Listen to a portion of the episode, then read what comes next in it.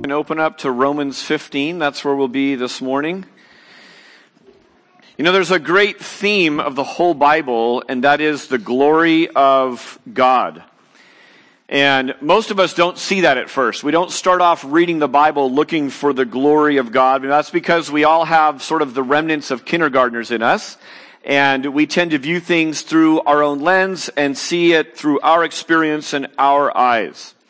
If you take the Bible and you read it cover to cover through this sort of childish, me-centered way, you arrive at a very different message than if you're looking for the glory of God. This week in the text, what we're going to see is sort of this classic fork in the road where it leads to two very different destinations depending on how we read the message. In a nutshell, Romans 15 is saying this, to love sincerely, welcome well.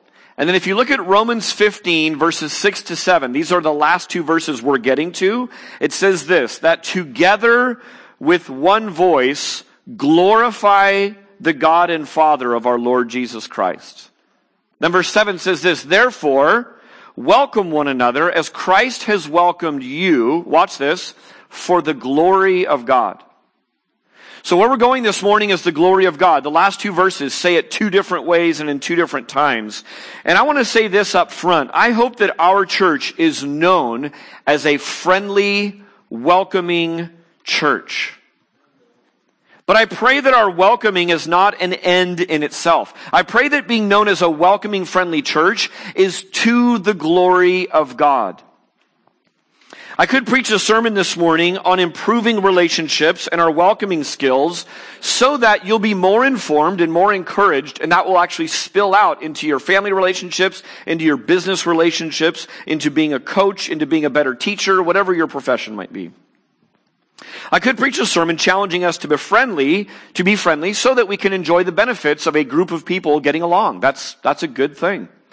I could preach a sermon so that we'll feel better about ourselves as we grow in just sharing kindness and, and giving, you know, giving our love to other people. The problem is, all of that would sour very quickly. The truth of the matter is that if we walk the trail that God has for us, all three of those things actually may come true. Those like sort of might come spilling out of of what it means to welcome well, but that sort of man-centered life sours. When Jesus said this, he says, if you want to keep your life, do what with it? Give it away. He was talking about something deeper and more profound than building a better network for your business by being more friendly. We read the Bible to our own peril if we read it in a self-centered way. And we live life to our own peril if we live our life in a man centered way. Would you pray with me? God, would you help us as a church be about your glory? God, I pray that you would work that in us. As we just sang, God, help us to see the hope that Calvary provides. God, I pray that this would be a place that when we meet together, that when we meet in our homes, God, that we would be intentional, that you would fill us with love for people for your glory. In Jesus' name, amen.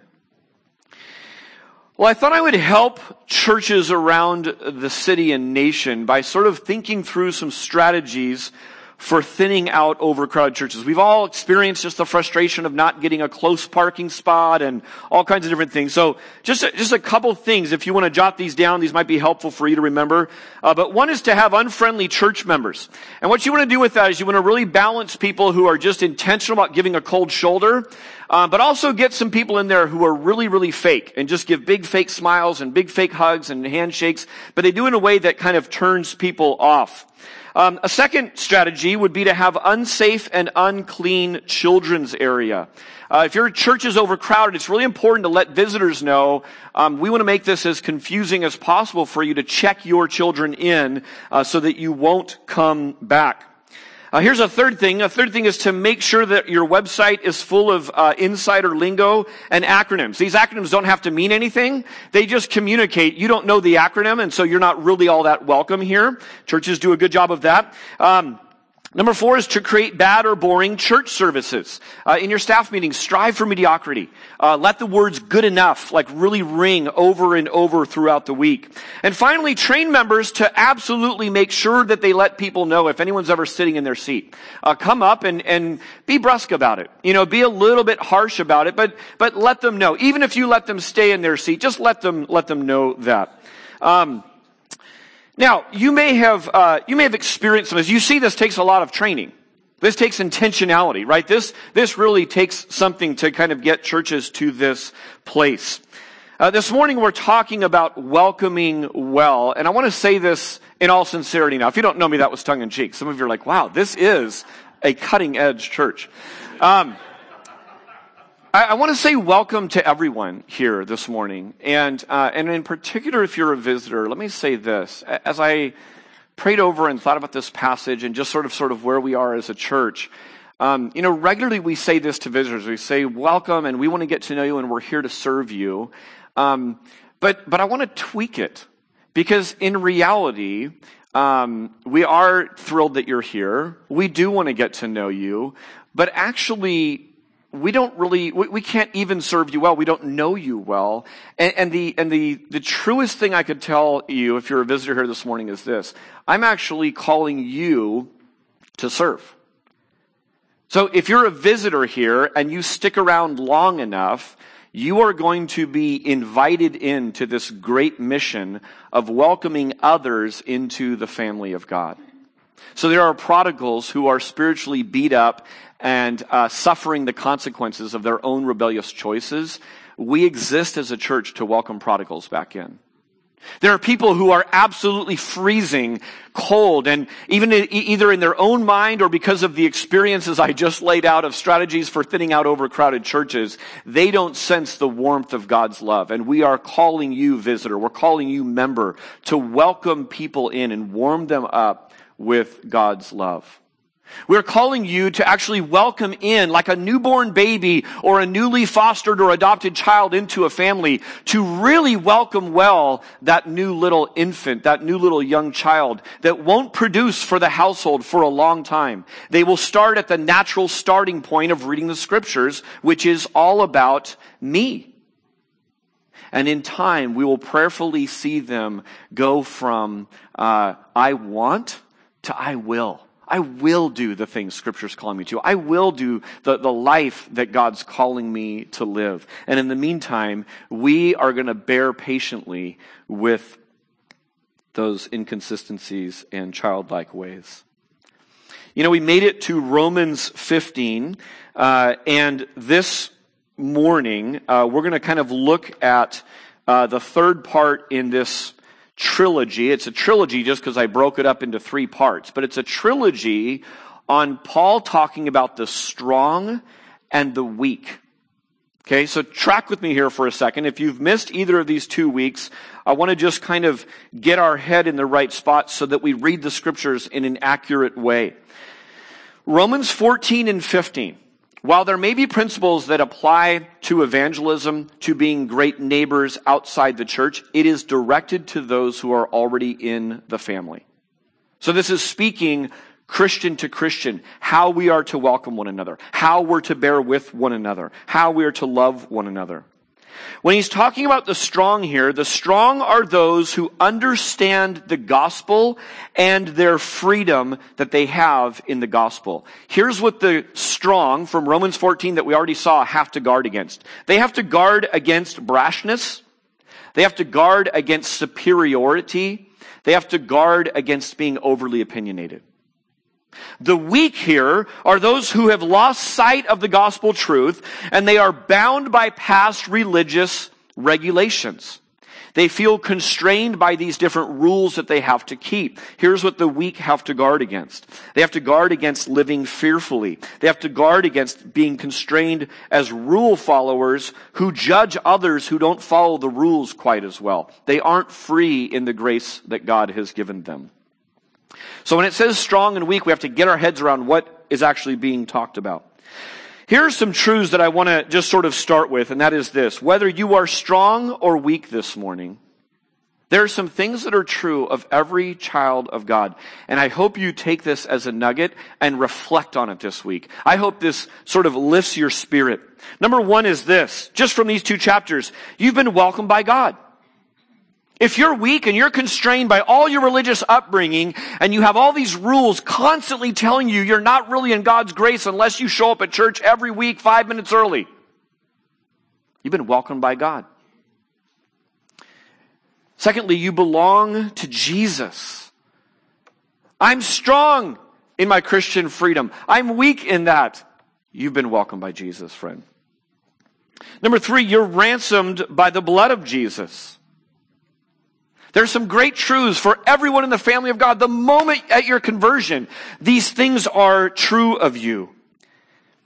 And finally, you are the work of God. If you're writing, keep writing, but if you're not writing, look at the screen for a second. Look at the screen and let those play over in your mind. The enemy will come to seek, to steal, and to kill, and to destroy. And these are some of the points he's going to attack, isn't he? You aren't loved by God. You aren't God's work. You're still enslaved. You have to do this. You aren't ransomed.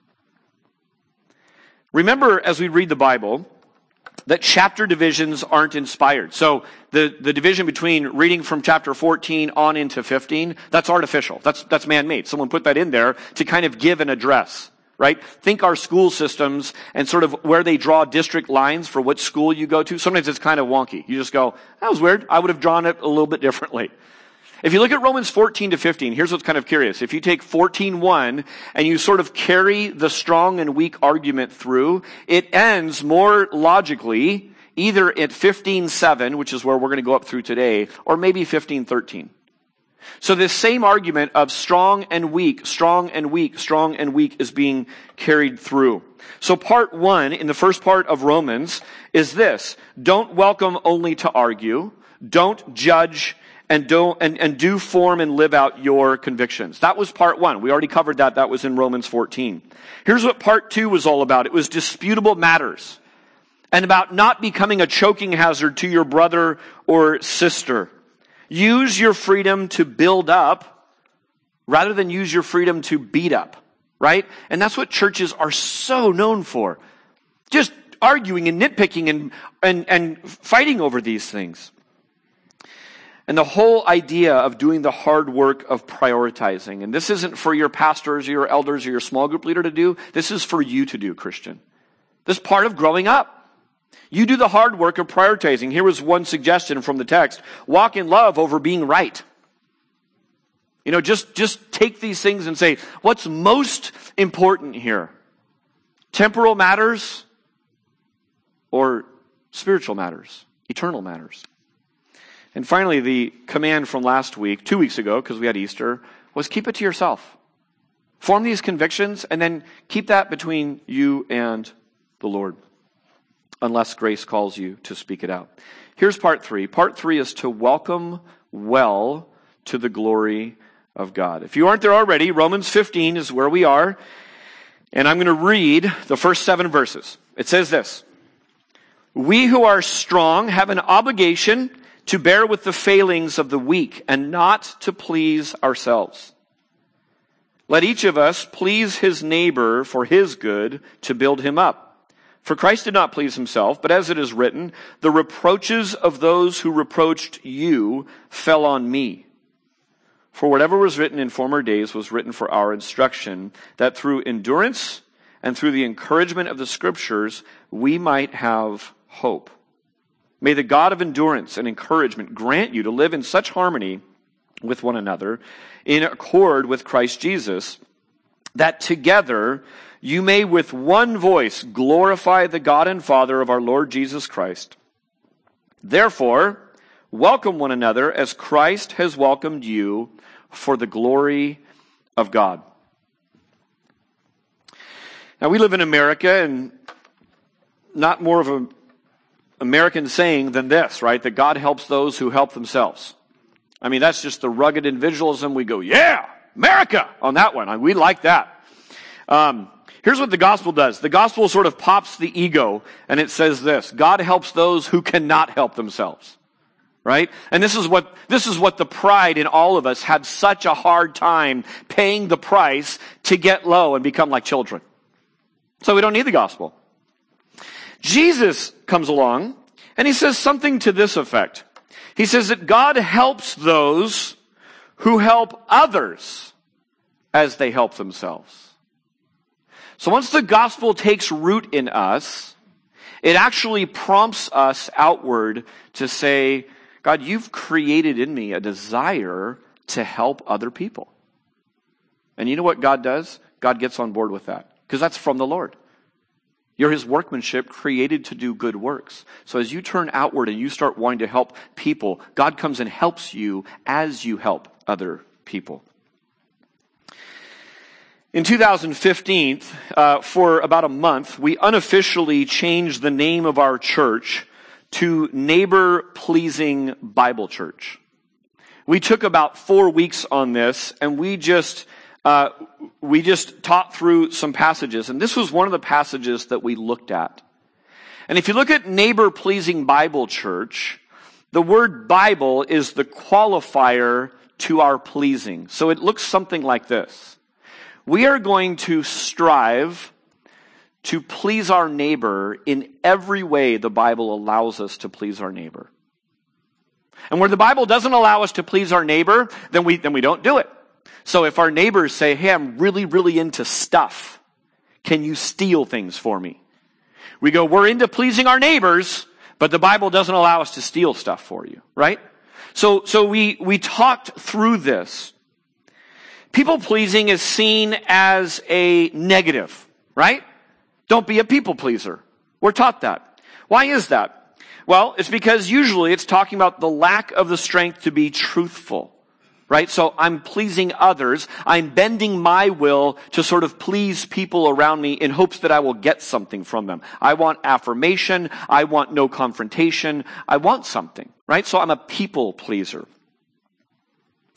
I want to show you from the text that actually people pleasing is the essence of service. Biblical people pleasing. Because it's strength that you possess that is placed at the disposal of another person.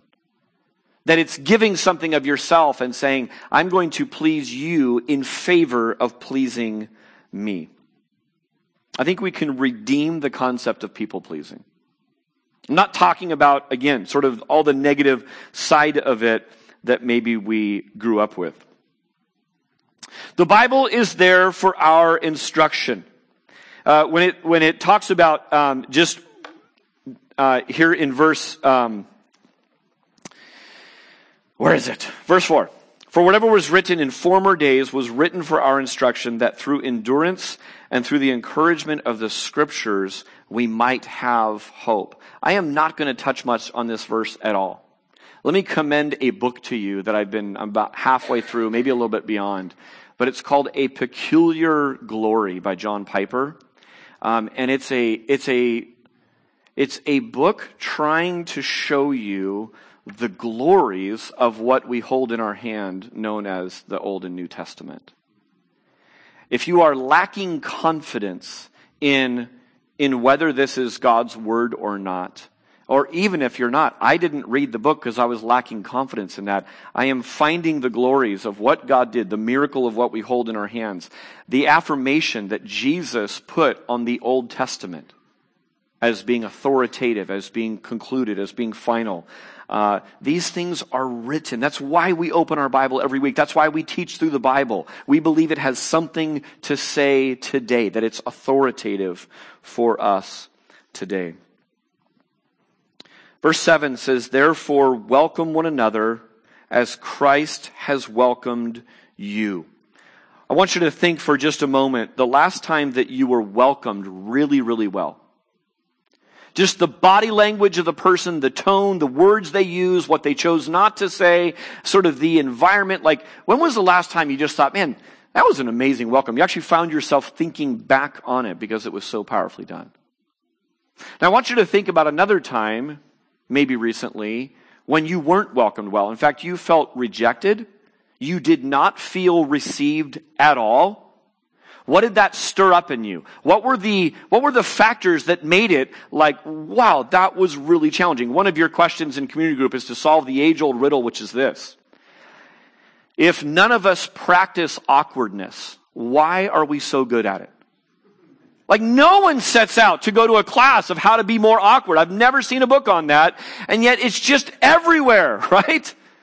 So when was the last time you were rejected? You weren't received. Maybe the person thought they were doing things to be welcoming, but it didn't feel that way. I want to walk through sort of the, the who and how and why of welcoming that we see from this text. Number one is this. If you're taking notes, you can jot this down. Who are we to welcome? We're to welcome one another. Again, this is talking internally to the family. There will be principles that will spill out, but this is talking Christian to Christian. If you look at the title slide, and this whole concept of making yourself at home, our third service friends might say, Mikasa is Sukasa, right? So it's just this idea of, of friendship and welcoming in well. There's a, there's a kitchen on the left, and there's a kitchen on the right. Now, don't answer out loud, but which one looks more inviting to you? Which one looks more welcoming to you?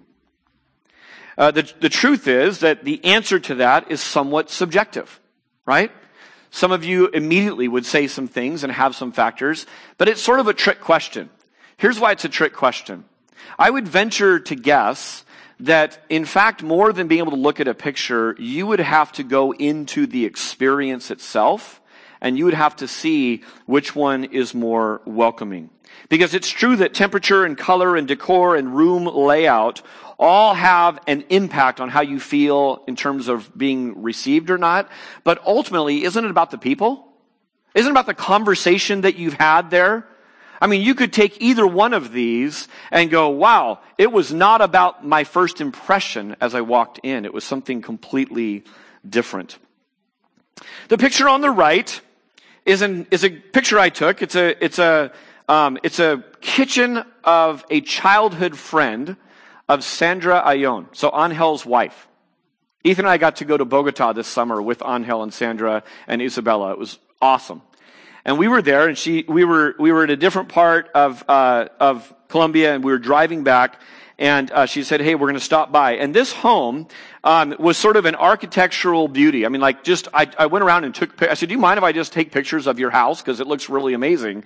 And there were these exposed beams and thoughtful touches all over the house, and it literally looked like something out of Architectural Digest. It was very, very homey, and it had nothing to do with all the pictures that I took. It had nothing to do with all these touches. That was a part of it. That stood out to me. I was like, wow, this is a really, really nice home. But obviously, what I'm talking about was the people. It was the people in conversation. This is Jorge, um, and Jorge's making coffee on the stove for me. So he immediately is one of my close friends. I just immediately like this man a lot.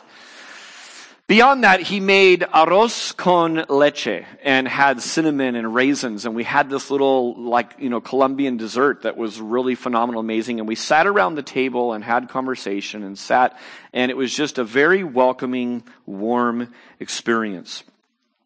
The kitchen on the right in our picture uh, looks a lot more like my kitchen on an average day uh, cupboards are open and there's stuff on the counter and there's always some cycle of dishes being done or not done. And when I look at that picture, that's not our actual kitchen. But when I look at that picture, you know what? If that's my kitchen, that's homey. I mean, there's no better place to be than in my kitchen.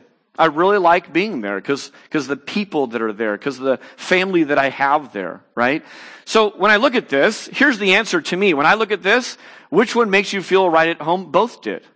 Both made me feel completely at home, and it had very little to do with sort of the externals, with sort of the cleanliness or or or sort of you know buttoned up tidiness of the things going on.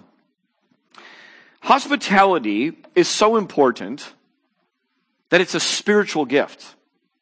If you look at all the spiritual gifts, here's what you see. Every Christian is called to a life of love. Every Christian is called to a life of service without fail.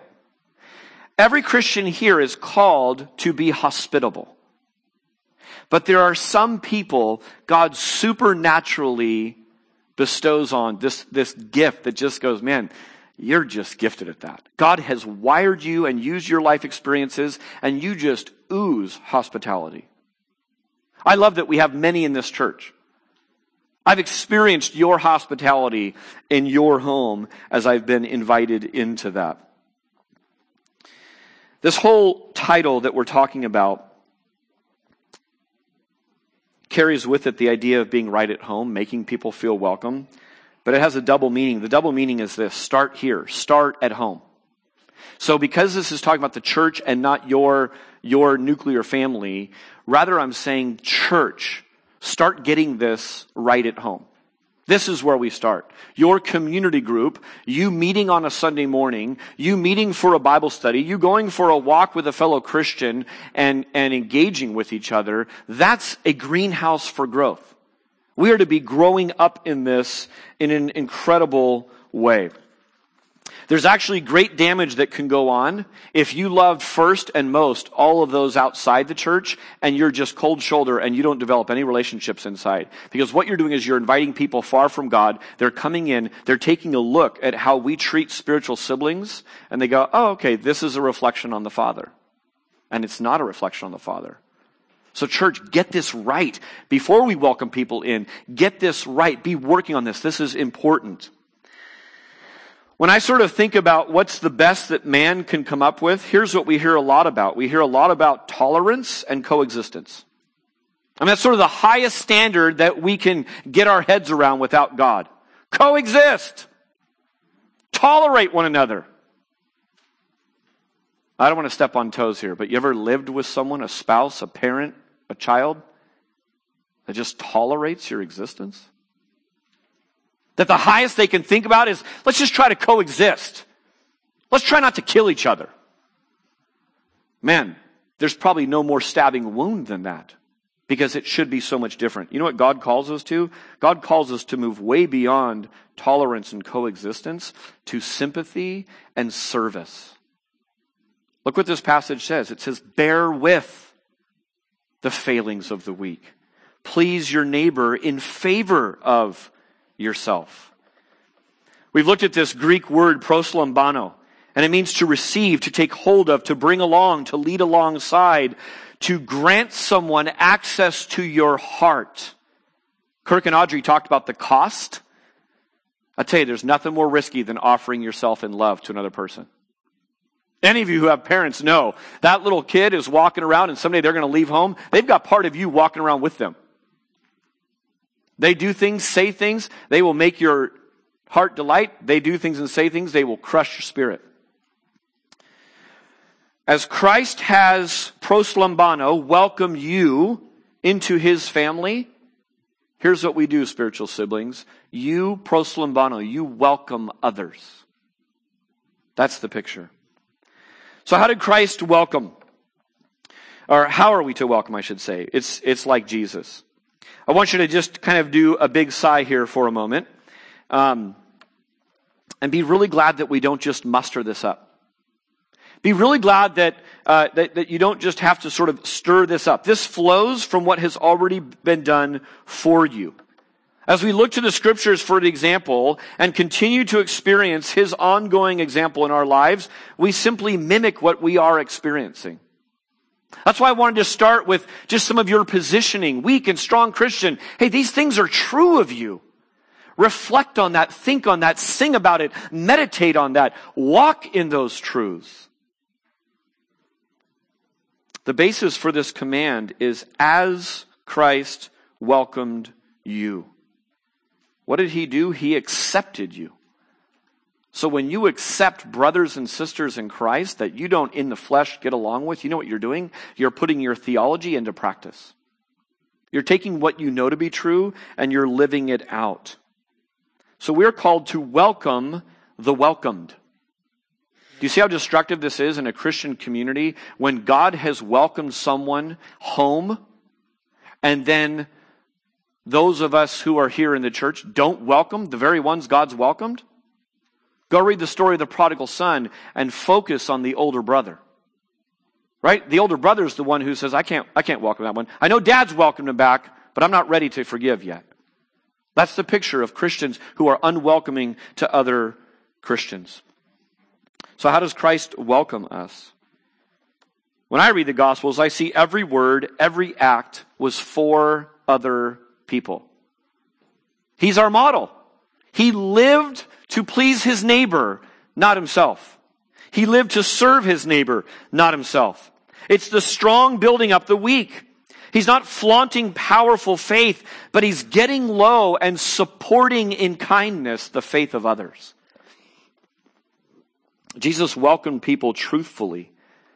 And you know what? The truth sometimes makes us feel unworthy. And what does it cause us to do? It causes us to want to run away. Sometimes people are truthful and you just go, man, that's, that's too much in the light. I want to stay in the dark. That doesn't feel very good. But not only did he welcome truthfully, he welcomed graciously. So I don't know of a, of a more confusing person than Jesus in some ways. I mean, you're just drawn to him. You go, wow, he just, he just answers so truthfully that, that I, I, I don't know if I want to get too close. I don't, I've seen other people ask him questions and he exposes their heart. I'm going to keep my mouth shut and just kind of watch this one from the sidelines. But there's a grace to him that just draws us. Wouldn't it be powerful? I mean, this is the truth. The same spirit that raised Jesus from the, lead, from the dead lives in us. So we can walk in, in, in truth. We can walk in grace. And we don't have to pick and choose. We say, God, help make both of those things true in our lives of how we welcome. Let me look at the why, which I already touched on because I thought it was so important. Worship takes many forms. It's music and giving and prayer and befriending, but it's also be neighboring. So why do we welcome well? We welcome well to worship for the glory of God. What is the result of Christ's acceptance of us? Praise. We want to call out in the assembly. We want to say how great God is. We want to talk about what he's done. And the results of our acceptance of one another is that God shines. Listen to John 13. This is from Eugene Peterson's The Message. And he says this Let me give you a new commandment love one another. In the same way I loved you, you love one another. So there's the example part. Now watch for the praise part. This is how everyone will recognize that you are my disciples when they see the love you have for each other. So we have the example of Christ and the result of us loving one another, the result of us walking the path God's laid out for us is God will be praised. God will be glorified. Again, I hope we're known as a welcoming church, but I don't want that to be end in itself. We fail if we get to the end and we say, weren't we the friendliest? I'll tell you how we succeed is if people walk in, and they go, these people are way too friendly and loving and self-sacrificing for it to be just them. The more I've gotten to know them, they're pretty regular people. There must be something supernatural at work here. Let me look elsewhere to see where this is coming from. What's the source of this patience that these people have with one another? What's the source of the giving and the self-sacrifice and the willing cost that they will lay down their rights for the sake of another? I have to find the source. And they turn their attention to God. You know, we have an interesting thing. Grew up in the church, so I heard this a lot. Have this interesting sort of metric where people will say, Oh, she's so godly. Oh, that, per- that guy over there, he's such a man of God. And here's often what we're talking about. Oftentimes, what's being referred to, if you dig down, say, What does that mean? What do you mean she's so godly? When you say that, why are you saying that? Here's often what it means. She has a vast knowledge of the scriptures and theology. He is so bold in witnessing. She is so faithful in prayer. He is so holy. She is such a generous giver. He has such a huge ministry. Think about it for a second in your own experience. How often does it mean and, and, and has it ever come on the radar that Christian maturity measures the depth of love that we have for one another? that the quality of relationships, the quality of that person's relationships within the church first and foremost, but spilling out into every circle, we just look at that and go, that person is so godly. They don't really know the scriptures that well. They're struggling, they're learning, they're growing, but they're so godly. Man, she is so godly. And what they mean by that is that, is that she just has taken Jesus' command to, to love one another to his glory as her highest goal in life. And you know what? She struggles with witnessing. She's not that outspoken. She struggles with being faithful in other areas. She's, she's not a prayer warrior. She never grew a big ministry. No one even really knows about it. But when you get up close to her, you go, wow, that person really loves well.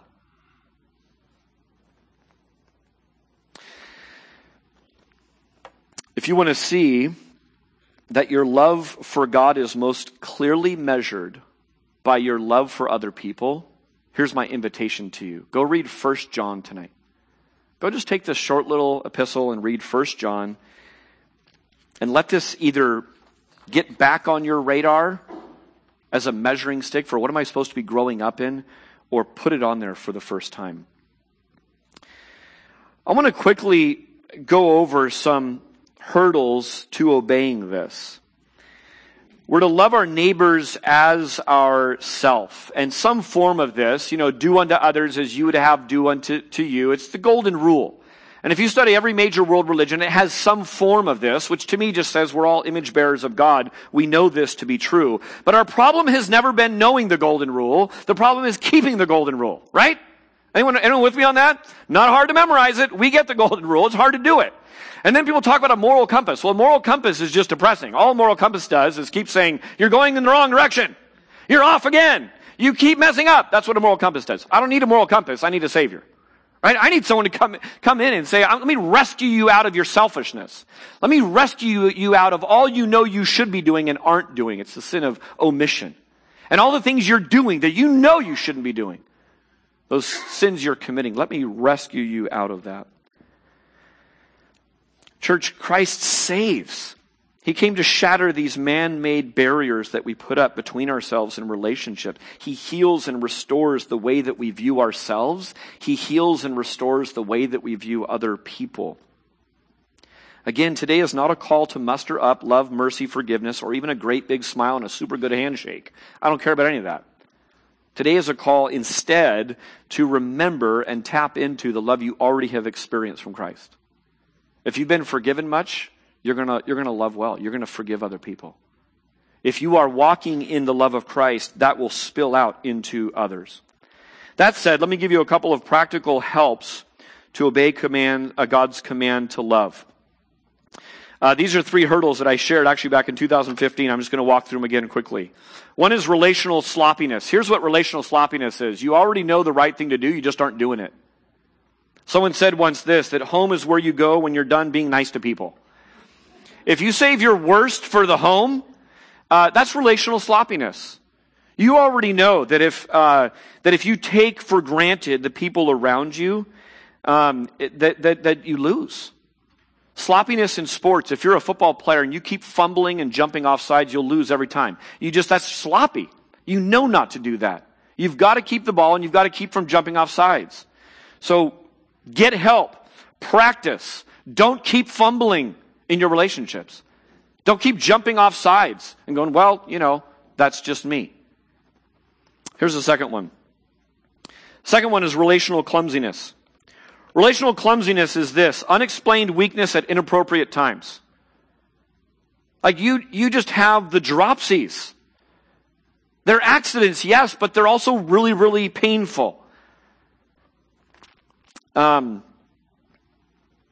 here's what I'm talking about. Maybe someone trusted you and sort of let you into a hurt, into a part of your life, and, and they just needed a companion in there. And once you got in there, man, you were just a bull in a china shop. You just trampled all over that person's heart and story and life. And, and, you know, again, it was, it was just clumsiness. And you got in there and, and realized, wow, I just broke a bunch of stuff. I think I did worse damage than before. It's when you answer the deep needs or updates that people give to you with cliche answers.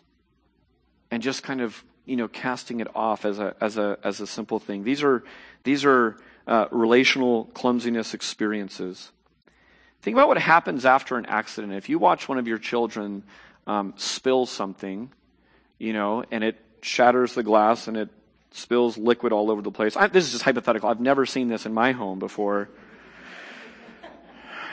Um, usually there's advice that goes along with that, right?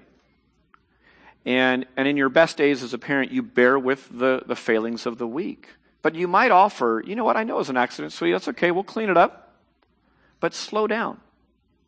We'll clean it up, but kind of move that away from the edge. If that's near the edge, that's going to get bumped again, isn't it? Yep, it is. Okay, good. So it's a learning opportunity. What about in our relationships that we actually learn from the past? And we go, man, why, why did that end so terribly? Well, why does that person just keep me at arm's distance now? I kind of don't blame them, but, but, but, uh, you know, I'm, I'm, I, I, I want to make things better. Here's a third one. A third one is relational ignorance. Sometimes you just absolutely have no idea what's happening in the moment, um, and and uh, and you're you're just absolutely clueless. Let me say this. There's a misnomer, I think, that there's there's people people and there's non-people people. Here's the truth. If you're a person, you're a people person. Ben already said this. We're created for community. Some of you are more naturally gifted. Some of you more naturally want to move in relationship towards people. Some of you are more naturally intuitive and have a higher relational IQ than other people. But catch this. You can grow and learn at this. Many of you had children and husband or wife was naturally gifted at children. They just got a baby. They just started doing stuff. It looked like, you know, fish in water. Like they just did it. And others of you just had no clue what to do with the baby. What do you do when you have no clue? You educate yourself. After a very short period of time, because you're motivated to do well and do right by this child, you know all about jaundice and colic and how to calm a baby and how to burp a baby and how to change a baby and what to do with babies and how to buckle babies in and unbuckle babies and how to talk to babies. You know all kinds of stuff about babies. Why? Because you grew. You cared to learn. You cared to, to, to do this. If you are not aware of just even your own inner self, go read the Psalms. The Psalms has a lot of self talk. The Psalms has a lot of paying attention to your inner life and what's going on. Asking the question, God, I'm not sure why I'm in turmoil over this. I don't even know why. Would you help me see that? God, I don't know why this delights me so much. Can you make sure that's from you? And just to begin to nurture the inner life. And sometimes uh, people just look over that because they, they have not been given that growing up. But I can promise you this, that if you ignore your inner life, it will keep you from growing in your relationships with other people. These are killers to relationships. Fear, insecurity, jealousy, pride. Man, these are all lurking in our soul. God, try me and know myself. See if there be any wicked way in me. Would you help me nurture out of that? We're headed to chapter 16 in just a few weeks. Just look at how important personal greeting is. You're God, and you think I have a limited number of chapters in the Bible. The chapters are man-made, don't forget. And I'm going to keep it for all of time. I'm going to take almost a whole chapter in the book of Romans and fill it with personal greeting. Friends, us welcoming well is not second rate. This is not a cast off afterthought. This is the family life God has called us to. Let me invite the band to come on up right now.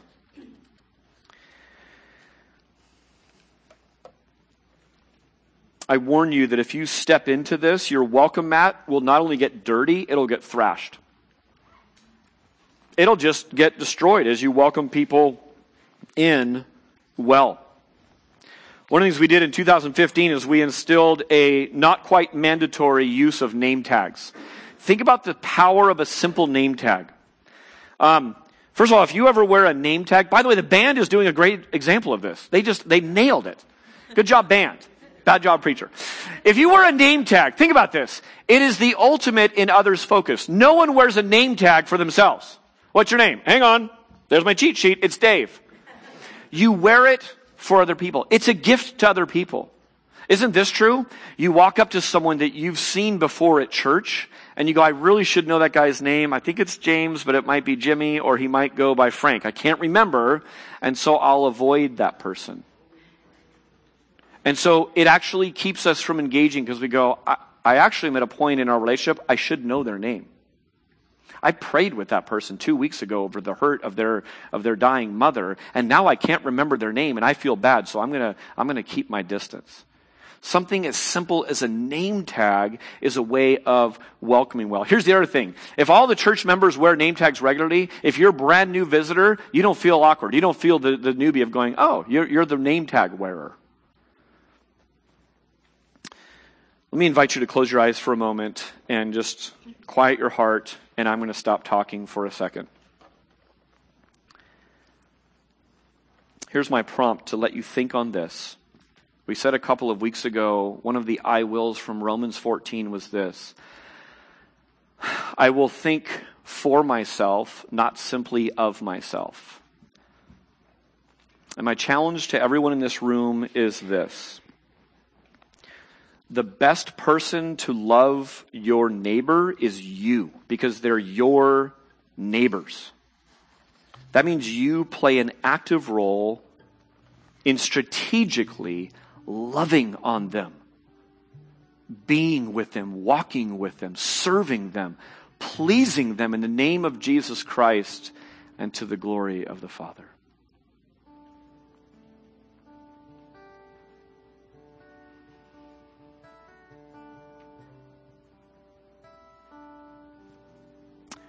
God, we aren't interested in three tips for better relationships. God, you fill us with ideas and passions, but we know that our own fleshly ideas will hit a ceiling at tolerance and coexistence. We know our own flesh will be very injured, very hurt and recoil sometimes for years at a time if we ever try to reach out and someone doesn't respond the way we think that they should. Oh God, put our eyes on Christ, who for the joy that was set before him, the hope that he had, he endured punishment from people. He continued to love, like a parent loving a fussy child that won't stop crying. Jesus just served and served and served. God, help us to believe, help us to receive that we have that power to love the way you've called us to. In your name, amen.